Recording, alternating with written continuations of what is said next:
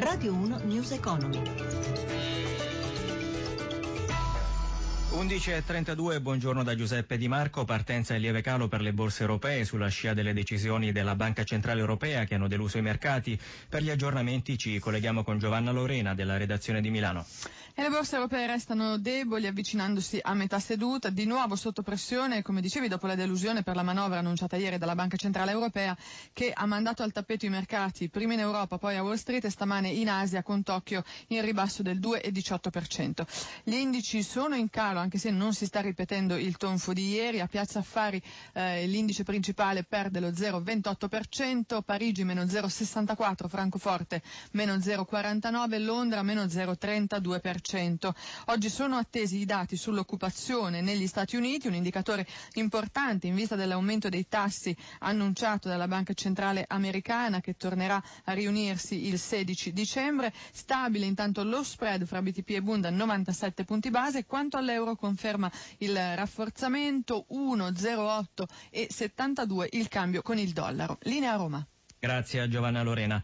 È un comparto in crescita, vale 14 miliardi di euro ed esporta per 5 miliardi e mezzo. Vinitaly festeggerà i 50 anni di attività dal 10 al 13 aprile con nuovi investimenti e con l'obiettivo di portare 800 buyers in più, come ci spiega il direttore generale di Verona Fiere, Giovanni Mantovani. Un settore che deve guardare con più attenzione a mercati che stanno crescendo come quello asiatico, però teniamo bene per esempio nel nord Europa e nel nord America in generale. Questa crescita va sostenuta ancora e quindi investiremo parecchio proprio per la crescita dei buyer internazionali, puntando a portare a Verona circa 1 migliaio di buyer, che concorderemo peraltro con le aziende. Un'altra parte di questo investimento sarà sull'infrastruttura della Fiera di Verona, per dare risposta a tante esigenze che i nostri clienti ci hanno segnalato, di maggiori spazi proprio per incontrare i buyer. Ci sono presenti operatori esteri da 141 nazioni, rappresentano il 37% del totale dei visitatori, quindi in valore assoluto circa 55.000 operatori, e l'obiettivo è di focalizzare ancora di più, portando anche forti interlocutori dei mercati più in crescita. L'ENI potrebbe cedere Versalis, azienda attiva nel settore della chimica verde. Del 1,6 miliardi di investimenti previsti ad oggi sono stati spesi solo 400 milioni.